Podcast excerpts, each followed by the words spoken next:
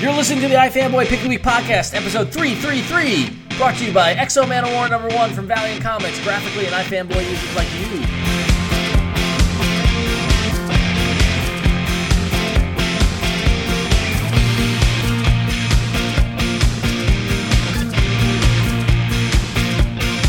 Oh, we were born within an hour of each other. Our mother said we could be sister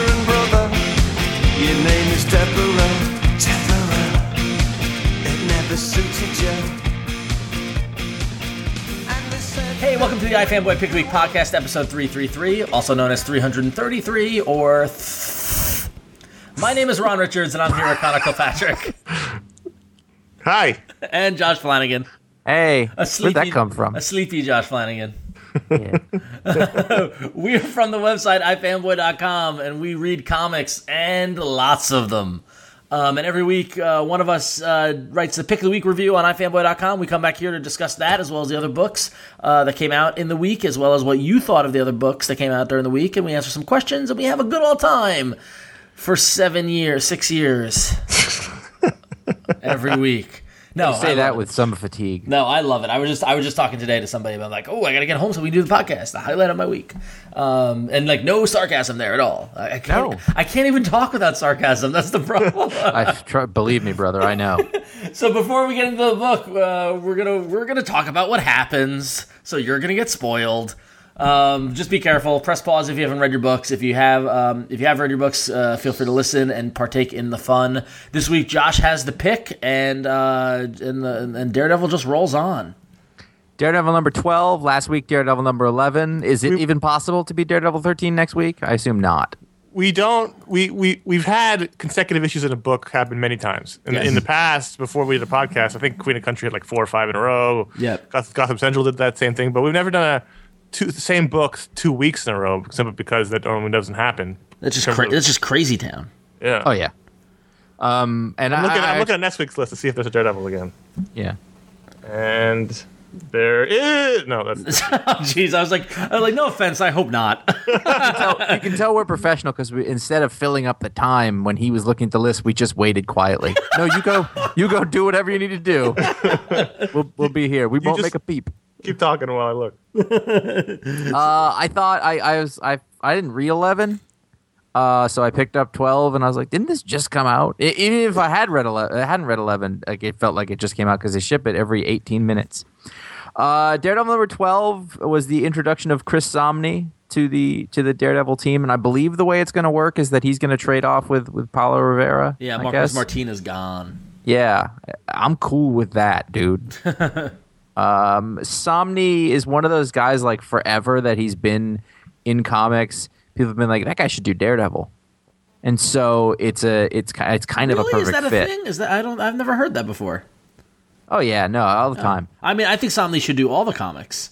Yeah, yeah, yeah. yeah, but, but I've if you're gonna heard- do one, Yeah. Um, well, let me let me start with talking about the art because uh, Rivera, especially, um, I think has has brought something really unique to this title so far. It's been really one of the things that's made it really special. In addition to the, I would say jaunty Mark Waid scripts. They're jaunty. They, Yeah, they're absolutely. they're they're they're good. Um, and and Chris Samnee's bringing something very very uh, similar, I think, but also with his own you know with his own style to it. And I just I, I had a ton of fun reading this because uh, it was just such it was one of those one off sort of stories where yeah, Matt goes on a date with the girl who thinks he's Daredevil, and then there's a whole flashback to him and him and Foggy's relationship and the in the the mock trial that was better than the mock trial that was in Community, and uh, I, you know, it's just all sorts of great acting and great cartooning. You know, I was looking at, you know, Samnee drew the teacher. You know, he he had a stroke, and so like he had to draw that in his face, and I was like, I've never seen that in a comic book, but like it read, I I understood it, I I, I got that, and uh, it was just a really like I'm I'm flipping through the pages now, and I, I just love the way it looks. I love the sort of heavy, you know, lines, the shadows on on Matt's suit as you go through it, and and you know the the facial expressions that are across all of these different characters who are all people and they all look like different people. They don't they don't just look like just dudes. Um, you know the the sort of expressions on the face of, of the girl whose name I can't remember. It's something McDuffie, which I thought was odd. That Kirsten. Yeah, yeah, named after I assume named after Dwayne McDuffie. Yeah, I, don't- believe that's the case. Yeah. that's a weird. That's a that's a weird tribute. Yeah, I thought that too. I was like, oh, that's nice and odd. Uh, you know, in, uh, in the middle of all that were like several actual laugh out loud moments. You know, the the little there's one there's one panel where he's in costume as Daredevil. He's talking to Spider Man, and he's like, "You want me to do what? I'm going on a date with Black Cat. No, I'll do it." Just super snappy patter, really funny, uh, good stuff. You know, the girl's bra that says "You are Daredevil" on it, which, by the way, that is quite a lot of work. Yeah, that. the lace and everything. Yeah, Yeah. yeah, yeah. It looks like I mean, if at the very least she ruined what what is, what seems like a very expensive bra because they're not cheap, from what I understand. as I as I as I understand how it works, uh, you know, it's just a it was a great single issue. It was everything that's been great about this series so far. Uh, at you know, at the end of the day, the sort of craft displayed in this one beat out everything else I read. It's just you know, it's just a couple of guys working at the absolute top of their top of their game. I'm trying to think. I feel like there was a person before Mark Waid, like like two years ago. Every time Joe Kelly came out with anything, we were like, "What is going on with this guy?" Yeah. this that's the zone that Mark Waid's in right now, and he's been in it for you know 12 issues, like almost a year, basically. Well, th- Just a treat. yeah, and I, th- I think this was a nice. I mean, you didn't read eleven, but I thought this was a great palate cleanser. Um, you know, from from that kind of you know heavy kind of story. Um, you know, with the, the crossover with Punisher and, and Spider Man and the Omega Drive, and and you know there was mentions of it, and that story propelled a little bit, but mainly it was the it was the flashback of the the, the Matt Foggy story that was the, the majority of it. Um, it's curious though because about halfway through, uh, you know, and you know I love Samnee, but I was wondering, I'm like, I don't know if I'm liking Samnee on this because Really? yeah, because I was I was a little concerned, you know, especially considering what Paolo Rivera's been doing and what Martine was doing before. And while it was a little, you know, like while it was in the same neighborhood, I was like, wow, you know, and I still kind of hold out on that because we didn't we didn't see actually we didn't see Matt in costume in this issue at all. Yeah, that was the other was one panel. Oh, it was in a shadow. It was the Spider Man. He was Daredevil. Yeah. Oh yeah, yeah, yeah. I'm sorry, yeah, and I'm looking at the and I'm looking at the the one where it's where it's Matt Murdock Yeah. in, the, in Shadow, yeah. But um, but by the end of the issue, I was feeling less about that. Like I I, I do want to see more shadowy rooftop in costume, like true Daredevil stuff. But um, but by the end of the issue, I was reminded why I love Samnee, and I was like, okay, cool, I'm on board. And this is Yeah, this but a I lot mean, of fun. I know what you're saying, but Yeah. like we've had a lot of that shadowy Daredevil rooftop stuff. Yeah, no, over I the know. years. That's why the Mark Waid stuff has been so good because it's not that. yeah, yeah. So Um, I just wonder how, how long he stays in the book because he's been on what four books. they in the can't seem to keep him. Yeah, they can't seem to keep Yeah, him. and that to me was the thing I was wondering as I was reading it, going, "Yeah, this is great, but for how long?" You know, because because it's tough when you you you you got a guy like Sam who we love, but you just can't get any traction anywhere because he, Yeah. he moves after four or five issues to something else. and I, I don't think uh-huh. that's up to him. no, yeah, I'm not saying either. it's his fault. I'm just saying Yeah. how long until he you know until they move into another book, which is That's but that's almost everything, other than some dude on a DC book that you, whose name you don't know. No, Yeah, I feel like not, Samnee not, not, not to the, not to the frequency that they've moved him around in the last year. Yeah. He's been up four books in a year. Yeah, he's Yeah. been. I mean, he's like a pinball. I mean, like they, they I feel like they've been knocking like there's a Marvel pinball machine and there's a ball with Chris Samnee's face and it's been knocked around and it was. I gotta. What, you really think they have that? I think they do. Yeah, I think they We should I think- ask somebody. We know we must know somebody over there. It's like, Yeah, let, me see, let me see a picture of that. You know, but uh, you know, I think that he's made a pretty good mark on most of those things. Oh, And So, absolutely. like, I'm reading this, and and I can't help but be reminded of the train full of German World War II clowns. Yeah, I just no. think, you know, Well, I, it's all- well, I think I think the stuff. reaction to that is that uh, hopefully he's on Rocketeer over at IDW for a while, and like, and Marvel's going to suffer because they haven't put him on something that he can really run with. Yeah, that's that's a good point. You know, but I, I wonder. You know, I imagine there's some people who are really good at staying on something for a really long time, and then some people might not be. Yeah. And I don't know what he is. He did what? Listen, don't you say a bad word about Chris Samnee. I'm, you'd be hard pressed to hear me do that. Uh, he did what 10, 11, however many issues of uh, Thor: Mighty Avenger. Yeah, Uh, on that nine. Nine. that was yeah. great. And then it's a really good, good point you bring up is that they're going to be doing the Rocketeer story Yep. together. Well, it's clear that which- they're- it's clear that they work well together. Oh, I can't wait. they're, yeah. they're they're for whatever this sort of tone that, that Waid is using right now and the sort of level where where Samnee's cartooning is at. I think with with when you're going to mix it with that that property, the Rocketeer, that's going to be fantastic. Yeah, that's gonna be great. Well, this this was a fun, definitely a fun issue, fun palate cleanser. As Ron said, really continues on the great series that is Daredevil right now. But to me, uh, if you're talking about the best book of the week, it was Earth Two, far and away, no question, no And, competition. and I might add, throw a little shocker in there. One hundred percent agreed. I Yeah. don't think I've been excited for a DC book more than after finishing this issue. I read it and I was like, why wasn't this in the initial wave? This this Yes. book. Uh, we're going to talk about all the new DC books briefly, but uh, for me, they were all good, and it, it hurts that they're not in the first wave because all those books got a lot of attention. Yep. Whereas I think a book like Earth Two would be a much Well- bigger book had it come out initially with the other books. I totally agree, and and and and and I think you're. I mean, I don't know about Josh, but uh, it might just be you talking because the only book I picked up was was Earth Two. I didn't try any of the other ones. Um, Well, That's World's all I. Finest. World's Finest was a companion book. It followed Yeah. the girls through the through the portal into the into the you know other you know the, the main DCU. So that was in a sense it was very much together. yeah, with they're this. like kind of yeah, but um, but you know, in terms of commentary on DC's Wave Two, I thought. I mean, this is a, a, a, a little bit of a stretch. Well, I don't want to get to them, but they're all good. I thought. But we'll Really? Get to each Okay. One. We'll get to each one in, in later. But let's talk about Earth Two for a second. Nicola Scott should never not draw comics. Oh, I, I, she's uh, it's, and it's funny is because I feel like it's been a while since I've seen anything by her, and just page after page after page, I'm like, she is amazing. She's great. Yeah. Big dynamic pages, lots of detail. There's, there's, there's no skimping in these issues. And that's one of the reasons why she can't do a full 12 a year. But still, Yeah. what you get when she does draw the issue is just fantastic. Yeah, and and everything from the action to just the the scene at the end with Alan Scott just sitting on the plane, like just the conversation, like and when the stewardess looks out the window, like I thought that was great. It was, I mean, so so good. She does a good job, like Samnee, in giving everybody a distinct look and face and feel and body, and everyone looks different. Um, but to me, I love the idea that it played with expectations. Everybody freaked out because all the initial imagery for this book and marketing was Superman, Batman, Wonder Woman, and they were like, "What the fuck? Where's the JSA? Why are we following these characters again?" And they, they we opened with them. The the, the, the parademons have invaded Earth too, and and they've subjugated the world, and there's there's not a lot left to defend against, and and Superman, Wonder Woman, and, and Batman are all killed by the parademons, Which And- is uh, That must have been great. which is awesome. Well, not only that it was parademons, so tied into Justice League, so you're like, okay, this is a little familiar, you know, and a little familiar to what we just read with, with Geoff Johns, Jim Lee. But then the fact that it completely, you know what? If I mean, if this feels like Elseworlds.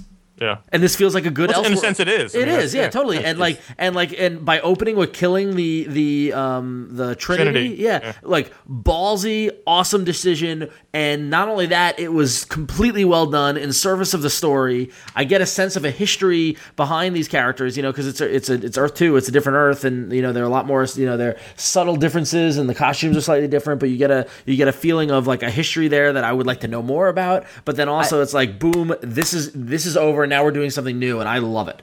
I liked that I didn't know. uh, It's the Elseworlds theme. Like I was like, are these going to be good, bad? Are these going to be bad Superman, Batman, and Wonder Woman? Like I, I didn't know, and it kind of kind of could have been anything, um, which I thought was fun about it. And I like the parallel to the Justice League uh, in that way. Like, and I like this a little more. I think because it was just skewed differently. You got a you got a different look at the world, and and uh, you know when this Batman goes down, you do feel it a little bit. And Yeah. you're like, And what, Well, what there's I- a great scene with Huntress, or or who is or Robin, I Oh, guess, in this yeah. world. She's his daughter, who became Huntress in the regular DCU. And I like that we're meeting a, a young and different.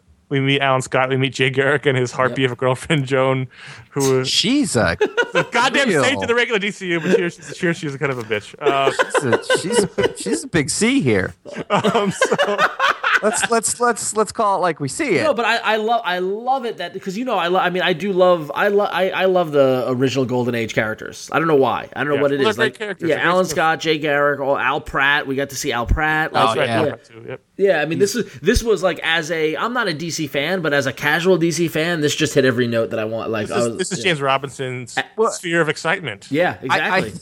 yeah, sphere of excitement. There you Sphere go. Sphere of excitement. I think the thing that's really nice about that, I think that is there's a bit, there's got to be a good, a good bit of vindication in it for him because you know, dude's gotten knocked around a lot for the stuff that he's done, and and I don't think that the fans have seen you know the, the parts of him that, that they've that they've liked the most in the past, and you know, there's been bits of it. I, the Superman stuff was great. The Shade's been really good, but there hasn't been a thing where the fans are like, "Oh, this is what we want." This feels like uh, this feels like when when everyone was excited about JSA that Geoff Johns was doing a while ago. Yeah, like it's yes. that kind of The tone is very similar. Yeah. yeah, and it's good. It's it's a it's the right tone for it. It's not necessarily the right tone, you know, for other books. uh, But uh, no, totally great great book. Also, I, I thought. Yeah, awesome. Uh, so quickly, the world's finest number one was in the in the in the in the Earth two book. The Robin and Supergirl get sucked into a portal and they end up in the new DCU world where they become Huntress and Power Girl. And this is this issue basically explains from them landing into becoming the new heroes and new identities. And it's got art by George Perez and art by Kevin Maguire and By Paul Levitz, right? and written by Paul Levitz. And As bad as the coloring continues to be on the Paul, uh, Kevin Maguire art, um, the uh, this was a really fun issue. Paul Paul Levinson is still a very good comic book writer. He may not. He, it's a bit old fashioned, but it, it works. And he wrote that Huntress miniseries that was pretty solid last in the first wave. Um, so this was a lot of fun. If you like those characters, this was a better hunt, Power Girl than what we saw in the Mr. Terrific book, which was terrible. I don't know if you remember that going way back to that last year. Um, but uh, if you enjoyed those characters, they're they're found here. Now, to me, the second best book was Dial H number one. Wow, I'd heard I heard negative things about this. China Miéville and Mateus Santolouco, and it's uh, I don't even, Good luck. Now we have to talk about this book every time it comes out. edited by Karen Berger. It is Oh. totally a Vertigo book, just in the DCU. It's it's a horror book. This this really pissed me off that it didn't come in the first wave because this book deserves an Animal Man sized audience, and Wow. it's not going to get it. It's not going to get it. But it's it's it's it's a horror book in the DCU with a bit of a weird superhero twist. If you don't if you know the old Dial H hero, uh, it's similar. This this sort of overweight kind of guy who used to be uh, you know athlete and a good guy, but sort of fallen into despair when he lost his job and his wife he finds a telephone booth outside of his apartment where if he dials the word hero, he pops out as a different kind of goofy superhero each time with different powers. And which I, I do love that concept. yeah, for, first he was Boy Chimney, this weird sort of skeleton character with a giant chimney head, that, and then and then he was uh, I, I put it in the best panels of the week feature. I, I want to get the name right. Um, he is uh, Ca- Captain Lachrymose, who makes everybody feel their worst memories and feeds upon their despair. It's it's just a it's a horror superhero story written by a popular horror uh, novelist, edited by Karen Berger, and it, it- any other time it'd probably be a Vertigo book. Um, lots of fun. If you enjoy the Animal Man series right now, you, you I think you'd probably enjoy Dial H. Oh crap! Uh, now I gotta go back and pick that up. GI Combat, real quickly, just a it was a standard sort of solid war story. There's two stories, one by Palmiotti and Gray, and one by JT Krul, and uh, Dan Panosian and um, Ariel Olivetti on art. And you know, one is a bunch of soldiers go into North Korea on a on a secret mission. They run into dinosaurs, and then uh, All right. one involves the unknown soldier in Afghanistan. So it was just solid war stories. That'd probably be the least good, but they were all they were all pretty solid. Well, I think I just and before we move on, I think the uh, I think for me the the the highlight and the chuckle of all DC books was the double page Watchmen spread, Yes. uh, which included the the seething with meta headline. It's not the end of the world, which I was like, wow. who who grew the balls at DC? He's not there anymore. So, oh well, but uh, yeah, interesting week for DC. I just thought, I just thought if you're gonna make a big deal out of Wave Two, four new books and a couple of creative changes and some other books is, you know, like it's not as I think you know you could have had a little more, you know, oomph, but maybe that means because they thought more books from the first set launch were gonna get canceled, so maybe that's good. So who knows? I don't know, but um, I'll go back and check it. It sounds like I've World's Finest. I don't really need, you know. No, you don't need. I, I would Yeah. say give Dial H a shot. I think will. it's. I think you particularly. I think actually you both would like it for different reasons, but Okay. Um, if you come across it, give it a shot. So in our uh, so now in our weekly AVX kind of uh, segment, uh, this is a, a lighter week for AVX with just a, uh, Avengers vs X Men issue number three coming out, and I don't really think I had any other How- crossover books. How often are these coming out? These every They're two Yeah, weeks? released they're bi-weekly. yeah, they're bi-weekly uh, for six months, so twelve issues. Wow. So um, now this one was uh, so the first two issues were written by Jason Aaron, and uh, this is the first issue with script. by No, it was Bendis was the first. Oh, it was issue. Bendis Aaron and was Jason the- Aaron. Now Ed Brubaker as the the the circle of um of characters uh, of writers continues. But um, I thought that the first two thirds of this was awesome. Yeah, Was was great because what happened was is it picked up it picked up where the last issue the last issue ended with Hope you know kind of making a run for it and fla- doing a little Phoenix flare. And you didn't really know you know kind of what happened. And this picks up where you know it seems like as if the X Men are surrendering to the Avengers and each side are talking about what they're going to do. But then Wolverine sees right through it, and it's Cyclops, you know, uh, doing a ruse, uh, making everybody think that uh, what's ha- like totally doing a switcheroo kind of thing, fooled the Avengers so they could get away to go find Hope. Which um, that whole scene, that whole scene was awesome. I thought it was great. Um, but then you know, then the Avengers go off and they and they have their um, you know they they're they're trying to track Hope. They uh, split into teams and Cap takes Wolverine with them, and then they decide Cap decides to fight Wolverine in the back of the plane and kick him out of the plane. And, I, and at that point, I'm like, we're back to contrived. like I was just like, you had me. You guys had me at the beginning of it, and then Cap is arguing with Wolverine basically about how he, you know, can he trust him or you know, et cetera, et cetera. And they're having a decent conversation, and then Cap just goes, "Damn it, I didn't want it to come to this, but you're not listening," and punches him. I think that you have to own that with this book. Yeah, Yeah. Like whenever two people are together, they're gonna fight.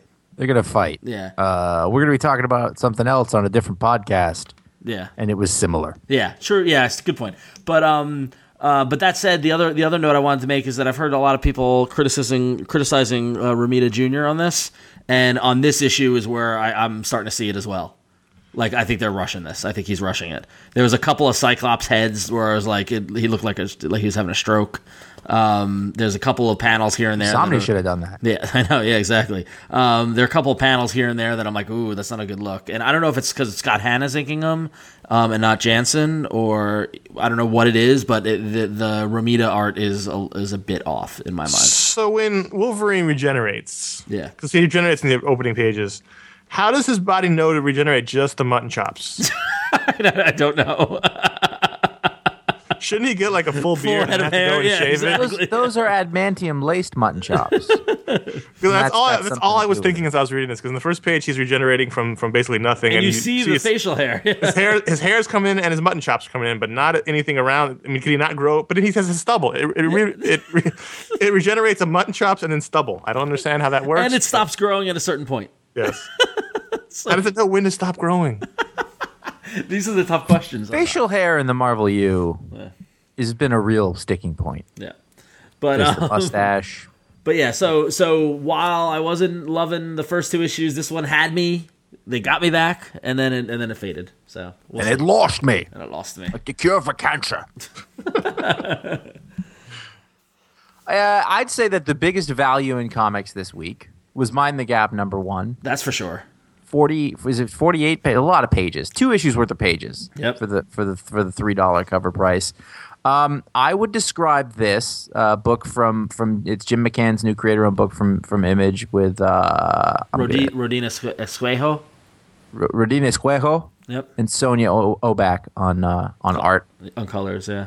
uh, and, and I would describe this as a it was it reminded me of a TV show Yeah. It was like a, a, a sort of uh, quirky TV show about a afterlife. Uh, uh, what's the what's the word I'm looking for when you're between the two worlds? purgatory kind of thing. Yeah, uh, limbo, Limbo. Yeah, there you limbo, go. Limbo. Yeah. limbo, where you know where Beetlejuice is. I mean, I mean, the the pre- the premises is that are the main character basically gets shoved on a subway platform and is in a coma. Because Tiki T- Tiki Bar TV's Johnny Johnny was not there. Yeah, exactly to save her. Um, That's it's going back. but so she gets she gets shoved in uh, she gets hits her head now she's in a coma in the hospital but she's very much awake and alive in her own head and then she uh, i mean the, the spoiler i mean the big twist is you find the, that she has the ability to jump into other people's bodies um, so it's got that it's got that i don't know supernatural but kind of you know like quirky different kind of uh Supernatural. yeah, work. supernatural Oh, kind of yeah, kind of thing, you know, and and it becomes a mystery as to who pushed her and why, and we get introduced to her whole family and and the players and that sort of thing, and there's a, a lot going on. I think that's why it was so long. Yeah. Um, this, you know, like like I said, I said when we talked about it in Light Week, this is unlike anything on the stand. So if you're looking for something different, that'll be great. But like any book that, and this is the the challenge, like Jonathan Hickman with what he's doing with Secret, is that you've got a bunch of normal people, and so keeping track of everyone is going to be key. The, they all do have a different look. They I do. think they made a really good uh, a, a really good effort at giving everybody sort of different f- facial tones and hair color and those kind of things. But they're all sort of well built young people. You know what would be good would actually have a little chart at the beginning with all their relationships to her. Yeah, and yeah. how how they all fit together. Because I think after a while it'd probably be hard to remember. Because there's ten, there's basically ten suspects and two people who we know aren't the attempted murderer. And there's some sort of conspiracy. There's a hooded, uh, masked, ki- you know, killer who's trying to kill her and kill other people. So there's a whole other mystery going on here, and and the, the whole mystery is who is this person and who hired them and all this stuff. So I think it would be good to have some sort of chart that says, "Hey, this is this is Elle's brother. He's a dick. Yeah. This is you know her. This is her girlfriend. She didn't do it. Like you know stuff like that. That because if it's a mystery, then I think one of the problems with with with a book that's similar, which was um, Morning Glories, was that after a while you just kind of lost the thread of everything. Yeah, and it really got it, it really got kind of mushed together, and that's kind of where Morning Glories I think lost a lot of its so momentum. It's, so it's going to be key here for them to sort of keep keep the keep the momentum happening because in a book like this where you only get small chunks as opposed to you know an hour every week, it's hard to keep track of who's who and Yeah. and what what's what and what motivation. So that'll be the key challenge here for the creative team. But it was a good, really good start. Really, and, really fun. and interesting to see uh, the Morning Glories connection. So Rodin, the artist, uh, does does the covers for Morning Glories. Yeah. and this is, I mean, I, I, I he's done interior work previously before, but not no nothing I've seen and not an ongoing. And there are some pages in here that were just solid, like the the pretty much the majority of the. L in, inside of her head pages, the, the black kind of background ones. Those are the ones that got me to like the, the double page spread where she's trying to remember A little McKelvie esque. a little McKelvie-esque. Yeah, the shot of her in the bee costume in the beginning was hard, you know.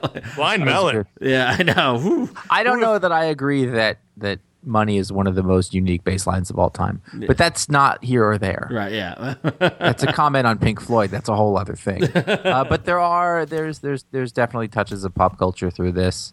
yep. uh, meaning that it exists, you know, like in in the world that we live in. I guess you know with the stuff that we know. Right. It's not. It's not the driving force of it. You know. No, it's Yeah, not. yeah. It's not. It's not joke a minute pop culture stuff, which, Which would be good. horrible. Yeah. So um, yeah, so uh, definitely. I mean, first issue, jump on board. You go, talk about you know, like you said, the value. I mean, it was it was two ninety nine, wasn't it? I think so. Yeah, two ninety nine, two ninety nine for a double size issue. I mean, Image Image is doing it again. So Guys, the summer of Valiant is not only coming; it's here. it's begun. it arrived this week. Yep. It all started this week with X-O Manowar number one, the first issue of the all new Valiant universe from from New York Times bestseller Robert Venditti, who wrote The Surrogates, and Eisner Award winning artist Cary Nord. They took his family, they took his freedom, they took his world. Now he will give them war. X-O Manowar number one is in stores right now. You can check it out in every comic store I saw. I saw a lot of people checking it out at the store I went to this week. This week, and uh, there's going to be four, three more books coming from Valiant for the new Valiant universe. So if you're into, people were very excited on the website. If you uh, want to check out some new interesting stuff, check out the new offerings from Valiant. And we, we thank them for sponsoring us. Yes. Um, all right. So Supreme number sixty four is the is really the the Erik Larsen taking the reins. Is uh, number sixty three came out and that was uh, Alan Moore's last script, and it basically ended. It was one of those. Um, Similar to, to Bendis handing Daredevil to Brubaker, where leaving uh, Daredevil in jail, it pretty much ended on a cliffhanger of all of um, of a big of a big battle happening, and I, I laugh and go, and I wonder, you know, where's Larsen going to take this? And the opening uh, double page spread, the pages two and three, involve the word balloon. Let the bloodbath begin, and that's exactly what happened. As Larsen pretty much kills nearly everyone in a Shakespeare One way to, one way to do it. in a Shakespearean kind of approach. Um, but this is just, I mean, f- I mean, taking what Moore did with Supreme is, which, which, if it, you hadn't read it back in the '90s, was really good. It was really, really good. Um, is a daunting task, and and you know, and I definitely, while I'm a big fan of Erik Larsen, I don't think he's he's uh, of the same writing caliber as Alan Moore. He's a different kind of writer. It's safe to say that. I think Um, yeah. you're you're Yeah. safe there. And, and no, I'm just being no, and I'm being I'm just being honest, you know. Um, but I think what he did here was he I think he met it, it met it in the middle where he took what Moore had done and then added a little bit of his own flair, and now he's in a position where they can go go from here. Um, so I think it handled really well, and this is just a, a blast to read. Um, the art look because it's Larsen and Cory Hamscher uh, on art, and so it's not totally 100% Larsen esque because Cory Hamscher adds a little to his, to a little, little bit of his own flair to it. Um, but you know, this has been a blast to read. I mean, it's two issues in, and I'm, I'm personally I'm loving it. So, uh, yes, Ron Smallville season eleven number one was the tale of two books. Did you did you read this? Did you well, I've been out? I've been reading it in the digital format because so did you did you read the whole Yes. thing all the way through? Yes. All right, so it's written by Bryan Q. Miller, who wrote the fantastic Batgirl series, who was a writer on Smallville, Yep. And drawn by Pere Perez, who was an artist on the fantastic Batgirl series. And here he draws a completely different style in an attempt to mimic the actors, and it's a disaster. Yes. Ex- totally agreed. Totally agreed. Did Um, it's- not it's- did not learn anything from Georges Jeanty and Buffy or No, anything it's like that. it's, yeah. it's the thing you fear most from licensed property books. In that, and this is even, I guess technically this is a licensed property book, um, is that whenever you got an artist who tries to draw the actors' faces, either get a good job or it looks completely wrong, and, it, and the storytelling suffers because you, you look at these horribly deformed faces. yeah. Um, They need they just need to, they need to be reminiscent. Yeah. Yeah. Like, look if you look at the Gary Frank cover, which I don't know if you got in the uh, digital version. You know, they're reminiscent. He does Yeah. that. You know, and, and he used to do Superman reminiscent of, did. of Christopher That was Reeve. great. He wasn't drawing Christopher Reeve. He was drawing a face that was similar to it. So just you have to break away from trying to get the exactly right. But story wise, I thought tonally, it was like going home again. Oh, it's, oh, I know. It was like I kind of, I kind of wanted to go back and watch the scene where Lionel fires everyone at the farm. I, like for a moment, I, I've been like every every week as I've been reading these, I'm like, I kind of want the show to be back. like, yeah, no, because that was ten years, and uh, sto- like, story-wise, it was great to go back and be able with all these characters again. And now Clark is Superman, and he's flying around, and he's got a new suit, and that was fun. Just the art was just oh so Yeah. rough. Yeah, So- it's, so- it's, it's rough. It's hard. It's it's uh, and it's funny. Just on a note, a lot of people are probably curious on the digital side and how it translates. Basically, what the and what's interesting, what I was looking for is so for the digital version, they're basically taking half a comic page, and that's the page on the digital version. So like the the page one is the, the upper half is page one digitally, page two digitally is the lower half. But in the comic book, it all collapses into one. And it was Is it, interesting. pay, is it free or is it paid? No, it's paid. It's like ninety nine cents or so, or whatever the price is. I forget what it is. Um, but um, what's interesting is is how they use backgrounds to smooth out those um, that segment you know, segmenting. But the tough thing is that they can't. They haven't been able to stick to it.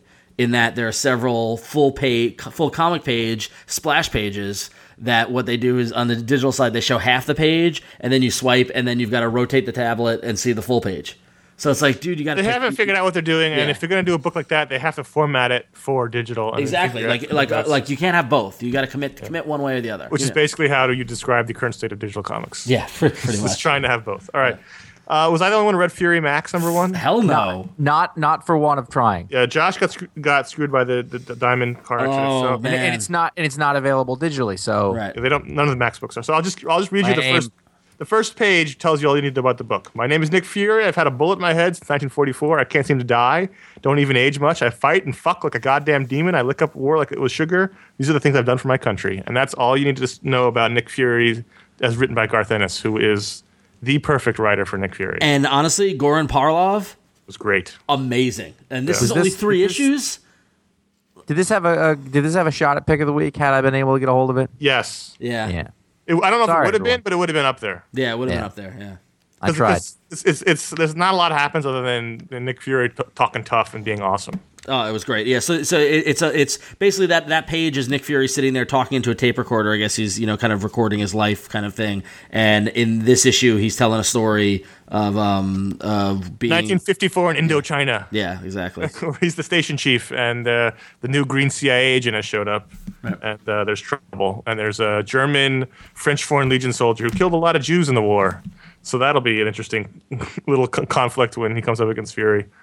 Um, this is Josh. You're gonna love this when you finally get your hands on it. Super. Next week, I guess. so Sweet Tooth number thirty three. Yeah, it was sideways. it was sideways and it was picking up a gimmick that Jeff Lemire did um, previously in between story arcs where it's kind of like uh, kind of like a children's book where Yeah. he he illustrated it and then there's prose except the fact that he didn't commit that you got about halfway through and then it goes back to comics Uh, You know what? I was kind of all right with that because then it went back. And I remember thinking, I was like, I'm looking, I'm going, is this lazy? yeah Is it? I'm not sure. Also, the type, come on. yeah the, type, the font yeah don't get me started on the font yeah that was That was awful. And, and I know things like that now, and I don't want to because I was happier before I did. Uh, but then he came back. I felt that the comic pa- the comic pages in the middle were were good. They were welcome. Yeah. Uh, and it was funny because it was like I really felt like we were nearing the end of this story. And now I feel like we're like two thirds. yeah no exactly yep Uh, I don't know how I feel about that. I kind of want it to end because I want to know the. No, it's just you know I feel it's it's been it's 33 issues. it's three years now right Yeah, and it's it's like each one is like like a minute and a half Yeah. of the story, and you're like you know which is cool, but uh, you know we read all those other Jeff Lemire books, uh, you know in like a single volume or like a, a graphic. You know this is So I moved the trade on this book. It was too sl- it was too slow. yep it is yeah. it is quite slow. Um, It's, it's a but- good story, but it just in issues I just found it too too light. I could see that. Yeah. I could I understand that. Uh, get on with it. Amazing. Get on with it. Amazing Spider-Man 685. Um, you know, I know Conor. You know, I've talked a lot about Dan Slott. You're not a bit, you're not a fan of his work on Spider-Man, and you uh, you dropped it now, right? A little bit. Yeah. I, as I was talking to Josh about this earlier today, uh, there's for the most part, I'm just not a fan of the the the, the situation, the the status quo, what- basically whatever you want to call it. Whether Yeah, I understand. Yeah. Um, he and Spider Island was the big event and all that sort of stuff. This ends of the Earth storyline might be Dan Slott's finest hour. Like it, and and it is. I'm surprised. I'm I'm like I'm enjoying this so much. It's a great premise. Doc Ock is a is on his on death's door. He's dying. He's wheezing. He's got all these problems. He has developed technology that's going to fix the ozone layer and wants to be remembered as a savior, not as a villain. And so he gets the Sinister Six, and they're doing stuff all over the globe, and they tap into the UN, and he's saying, you know, we'll fix the ozone layer. You just got to pay us, you know, each two billion dollars, and that way everyone will be set, and they'll stop being villains, and all stuff like that. But of course, Spider-Man doesn't believe it. He knows that there's something more nefarious, and we're I don't know what's what issue we are. I think we're like on the third chapter of the story. I don't know. Like like Doc Ock might be doing this to help people. I don't like I don't know, but Spider-Man's so convinced that he's not, but he has no proof, and so he's running around the world with Black Widow and Silver Sable now, trying to stop um, Doc Ock and the Sinister Six, uh, Sinister Six from being able to shoot the satellites into the space and stuff like that. And it's like real stakes, and I literally don't know where the story's going to go. And it's got all the touches of Spider-Man that you love. You know, he's public enemy number one because everyone sees him trying to stop this, but the UN is like, well, let's give Doc Ock a chance and let's give him the money, and and it's it, it's it's really good. So, yeah, cool. How many jobs does he have? Um, just right now he's focused on trying to stop Doc Ock, but he still works at Horizon. That's it. So You should get to it. He works at Horizon. Horizon. Oh, like one of those kiosks in the mall. Come over here, I gave you thirty Anybody percent want a razor? What? I got ra- we got razors. We got razors here. So yeah, so Sp- great job, Slott. Uh, I can't wait to see how this, this ends. I'm like literally like this was like it's it's get, inching its way back to the top of my stack in terms of the most book I'm excited about each week. So Super cool. Well, those are all the comics that we have something to say about, but you also have things to say about comics as well that we may not have.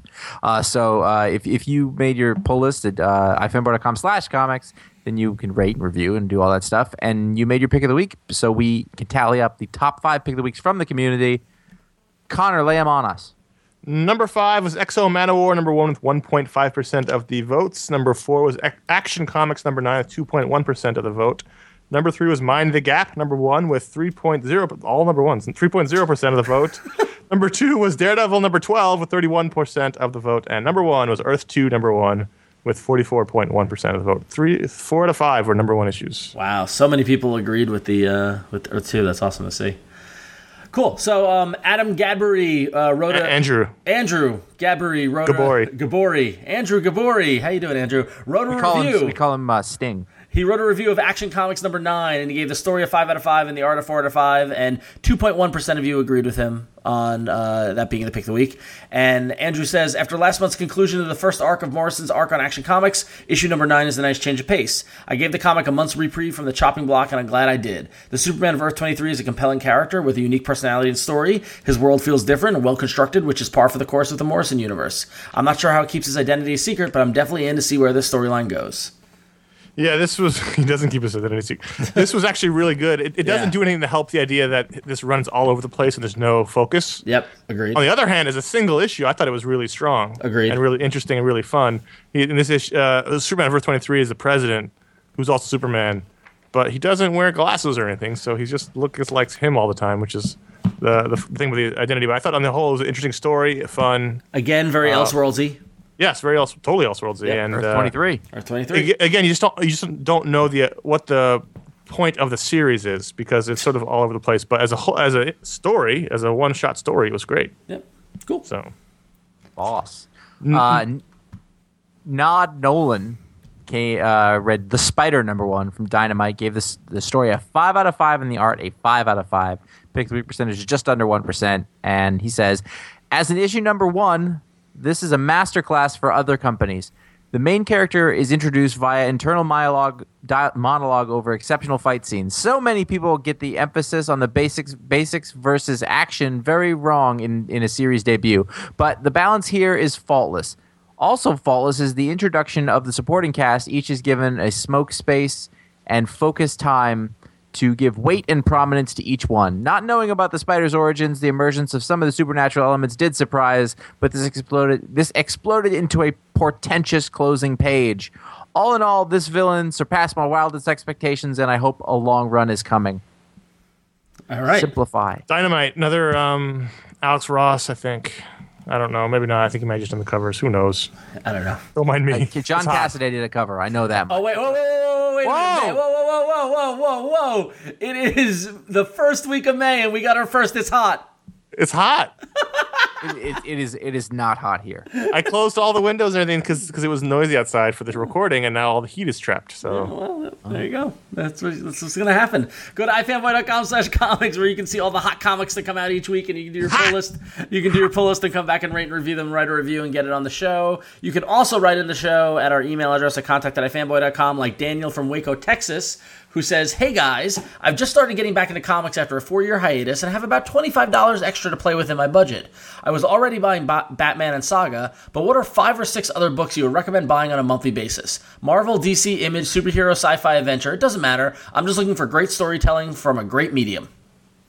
So this is really. we're never going to agree on this. This is a great. Well, Well, no, no, let's we're each do. Let's each. Okay, so twenty five dollars. So let's say let's so that let, let- how Five bucks. five bucks. Okay, what five books, not counting Batman or Saga, should should we do you recommend? Daredevil. well, no, it's counting. So you've really only got three slots. What do you mean? Counting those books? No, he got- said. No, five or six other Wait. books. Yeah, he uh, wants five or six other books. Batman and uh, Saga. I'm buying Batman and Saga. What are five or six other books? Yeah. Okay, so Daredevil, I agree. Uh, Yeah.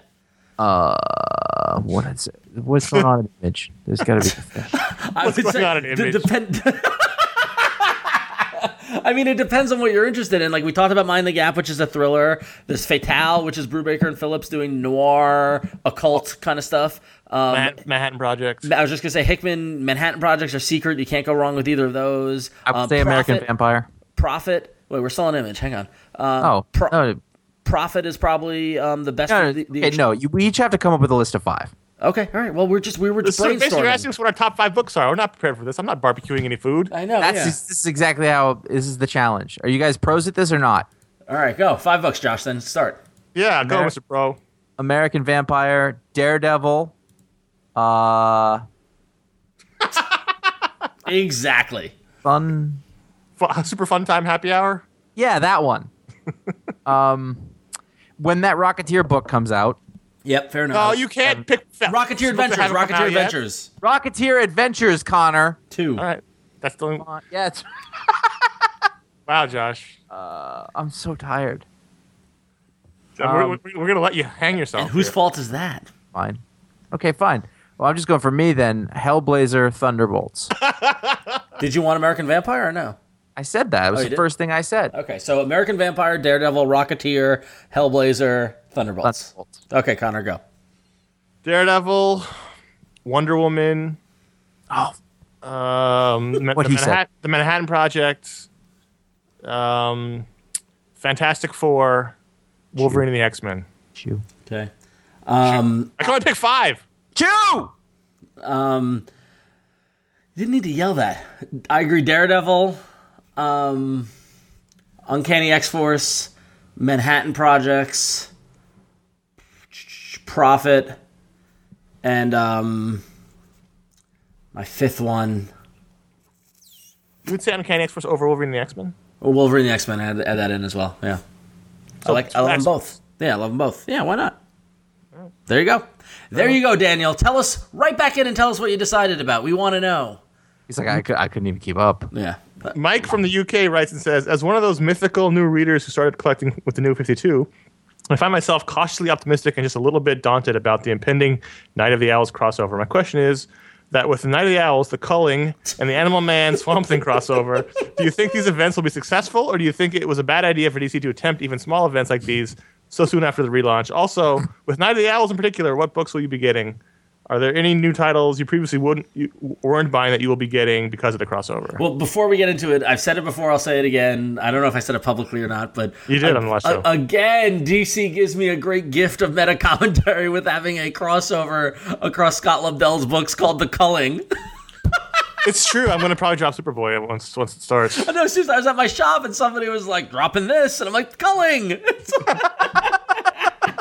it's like the Spider-Man, the kid in the Spider-Man t-shirt with the black eye all over again. Superman T-shirt. Yeah, the uh, we we talked about this last week about the books. Uh, uh, we're just gonna buy the ones we already bought, which for me for me is a couple. For them, it's just Batman. Um, Yeah, but uh, you know, The bigger question is: is it is, is it a good idea to have crossovers nine months into the into the relaunch? And I don't see the problem. It's inevitable, with doing it's gonna come naturally. I mean, like the Animal Man, Animal Man Swamp Thing thing, I'm excited for.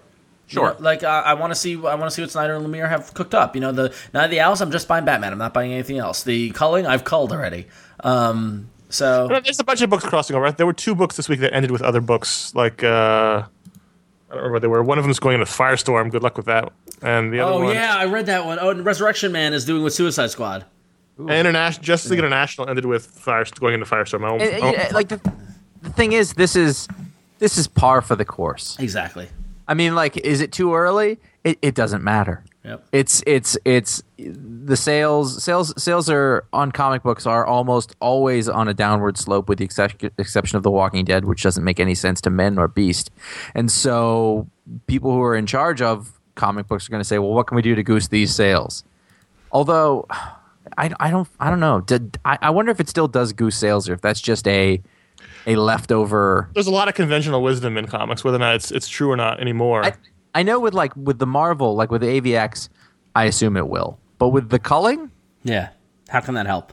I mean, and what they're trying to do, uh, and what they're trying to do. I mean, at least be thankful. What the one thing that they're doing is be thankful that they are um, crossing over books that make sense. They're doing an event Yeah. within the Batman books. They're doing an event within Animal Man Swamp Thing, which are kind of together in their little corner. They're doing the the the Scott Lobdell Teen Titans Superboy. All but that. that makes sense too because he's on the Teen Titans. So I mean, they're all they're all organic. Yeah, exactly. So it's, it's not like yeah, it's not like they're saying, "Hey, let's take Superboy and throw him in Batman and see what happens." You know what I mean? So like, at least it's not like that level yet.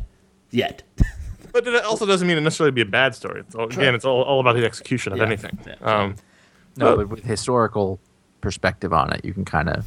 no, that's not true at all. I mean, you, you people, it, it's more like guest stars at this point. These aren't Yes. events. These are just these are people guest starring in each other's books, which has happened in every. Well, like book. Justice League International was across, like had OMAC, and it was like, and now I guess he's in the book now. I guess. I think he's going to join the team. Yeah, Yeah, which is He's awesome. got he's but- got to go somewhere. yeah. Yeah. but there was one. I, there was one DC book where like they had somebody on the cover, and it was like the first two pages, and then they just moved on. It Well, they weird. did that in Grifter really quick. Yeah, yeah, yeah. They did- Ollie Queen's here, and we're like, oh god. God. Yeah, well, that's what everyone says when they see Ollie Queen now. All right, so if you have any questions, email us at contact at ifanboy.com. Uh, we also get voicemail, and a bunch of you called in. That's awesome. And uh, Mike wants to know what bugs us. Hi there, Ron, Conor, and Josh. This is Mike from Houston, Texas, and I have a big question for you guys. Do you guys ever get upset when you read something about comic books or comic book movies on a popular cultural website or a general news website like Slate.com?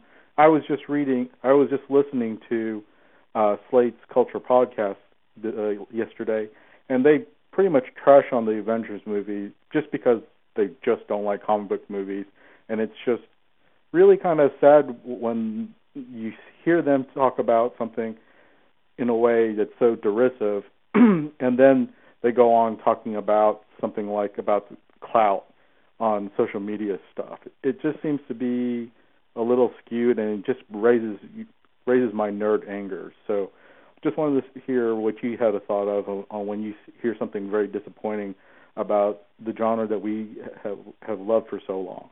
Thanks, and hope you guys have a good day. Bye. Now, nothing used to make Josh more angry than this. The question is, has life beaten it out of him? No, no, I, it's it's among my largest pet peeves on earth.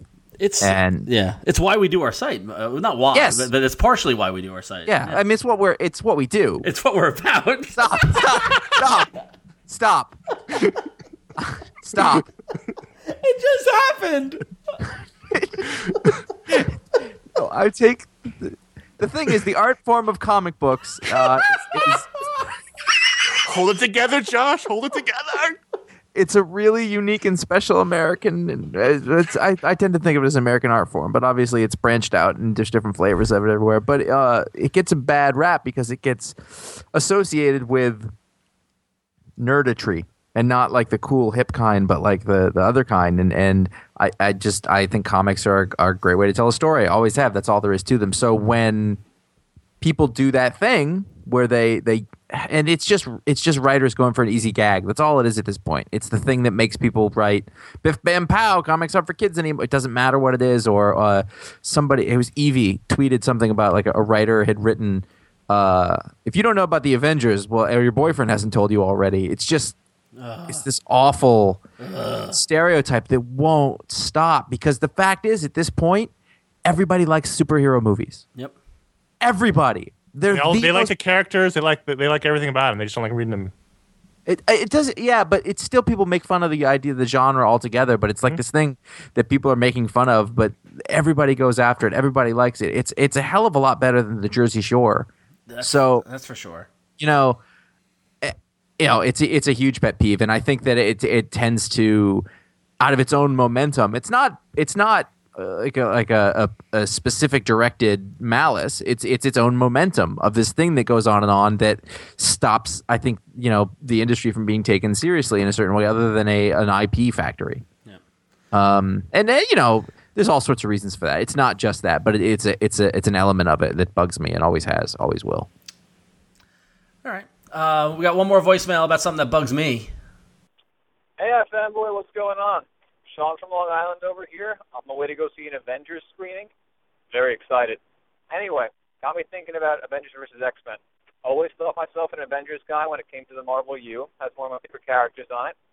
Uh, but lately, I I'm thinking I'm rooting for the X Men for this, and it's not because I like the characters better, but it's because I I read I enjoy more X Men right now. Uh, with Jason Aaron with Jason Aaron writing uh, Uncanny X Men, uh, his recent run on Wolverine, um, and then uh, we have Remender writing Uncanny X Force, and on the Avengers books, I'm only reading one of those, and that's written by uh, Rick Remender, and has like half X Men on the team. So, what do you think's going on right now? You picking a winner for this? Favorite characters? And uh, who are you enjoying more right now? Because we have to pit them against each other. It's fun. All right. Thanks, guys. Well, of course I want the freaking X Men to win. Come on. um, and, and I got a real I got a real problem with the way this whole event's going. As I talked about it last week, and I'm just going to keep on bitching about it. Is that the vilifying of the X Men? I won't stand for it. They're And- dirty mutants, Ron. and- They're dirty mutants. I know Robert Kelly. I thought we were rid of Robert Kelly and his insipid, you know, influence in the government, but no. They're not like you and me, Ron. They're different. Therefore, to be hated. you shut your mouth. Um, Dirt. but uh, no, but my, my problem with it is is that um, I, I mean, Can't they just be normal? Right.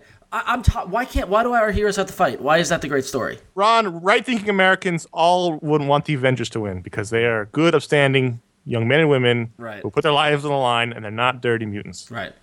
But I, I do have a point. Like I, this is Civil War. This is Civil War two. And I don't. And I. And I don't want that. I'm, we had that already. I'm tired of the heroes fighting each other. Fight villains. Make the world a better place, fuckers. I bet They at did, the they've end. been doing that though. They've done that since Civil War. Yeah. that I was, I bet that at was the end five they years get ago. together and fight villains. Yeah, I bet you. Yeah. I bet I'm just you know. woo. Ooh, all right. If you got any questions about what bugs us, that's a new segment on iFanboy. What bugs us? Call one eight eight eight fanboys. It's one eight eight three two six two six nine seven. You ever um, notice creases in the cover? I really wanted to make a joke, but I realized that no one would know it was a joke, and we'd just get in way too much trouble. Yeah. What bugs you? Uh, So uh, we have another. Thoughts? We have some other podcasts that you need to go listen to. Uh, there's uh, iFanboy Don't Miss, which, come, which usually comes out every Monday, where we talk to a new creator, um, or not a new creator, a creator about a new book coming out. Last week I talked to Kieron Gillen about Exiled. Um, this week with all the Avengers madness, so we took a week off. So we'll be back next week with uh, Don't Miss. So go to iTunes and subscribe to it. yeah, Make Comics podcast is another podcast we do about making comics. That I talk to uh, Andy Schmidt of Comics Experience, former editor of IDW and Marvel comic books, and we, we pick a topic and we uh, we we expound on that for a a short topic, amount of time. I eat stop, topic. stop, stop. it's the Stop. PER system. We, no, we're gonna do our own material. I know, but it's. Uh, it's Oh, No. you're the one telling us to do our own material. Stop. it's been 17 years, Conor. Let it go. 10 years, 12 years. Let it go. What other podcasts? We also are going to be talking about the Avengers. You may have heard this movie out called Marvel's The Avengers or Avengers Assemble, depending on where you live in the world. And uh, we, of course, talked about it. So go back on the feed uh, on iTunes or go to ifanboy.com or go to wherever you listen to a podcast. It'll be behind this show where Josh, Ron, and I talk about uh, the latest Marvel Studios film, Marvel's The Avengers, which is dominating every corner of the globe. As it should. Um, So those are podcasts. Listen to them. spoiler warning, we like it. Anyway, um, all right, so that, I think that wraps it up for this week. I hope everyone knows that, that, that it's an appreciation of the other podcast. We're not trying to copy it. It's just that it's just so much better than us. Check out Oh, our hey, whoa! It's Maybe true. a- Check out ifanboy.com for the for Josh's pick of the week review. Soon his book of the month review. All the great discussion. Tons of Avengers discussion. If you saw the movie, you want to talk about it, you'll be able to talk about it on ifanboy.com. We got all kinds of reviews. We got all kinds of hey, you're glossing over the most important thing that's been done all week, which is the celebration of Phil Coulson. Phil Coulson week was on iFanboy. We had new Phil Coulson content every day of the week, culminating in a wonderful essay about the character by our own Paul Montgomery, who is just so much better than us. Yeah, true. Yeah. So go read that if you're a fan of Phil Coulson. You need to check out all the content that Paul did this week on Phil, on, on the wonderful Agent Coulson. Yeah. Uh, on twitter.com slash ifanboy, facebook.com slash ifanboy to follow us and get alerts on all the new stuff we do. Exactly. And as we mentioned earlier, you can email us at contact at ifanboy.com or leave a voicemail at 1 fanboys It's 1 326 2697. We'd love to hear from you. Any questions or anything that you got, just ask us. We're here. Listen, we laid off the entire advertising and marketing team. We did. Well, I you know, and I know that some of those guys had families, you know, but but you know, times are tight, so we rely on you. If you like the show, then you're the one who's going to have to tell people about it, or the website, or anything. Leave a review on iTunes for the podcast, or uh, you know, link link the stuff, retweet, do all that stuff. Um, put it up on Facebook. Tell your friends about it, word of mouth, uh, whichever. You guys are our PR and marketing team, and, and we really appreciate that. So uh, if you think there's somebody out there know, who will like the show or the website or an article or or uh, that that Phil Coulson fan who can't find the right website for them, um, then help out. That's us. Yeah. We're going to change our name to I. Coulson. I hope that's I'm fine okay. with that. That's a I'm better just name. if we're gonna change the name, and you know, there's an argument to be made for it. Yeah. That may not be the best way to go. All right, we'll bring it up in the meeting on Monday. So, oh. all right. So until next week, I'm Ron. I'm Conor. I'm j- I'm so- There's an IM chat that just says, "Don't make me laugh while we're doing the show," which, which is ridiculous.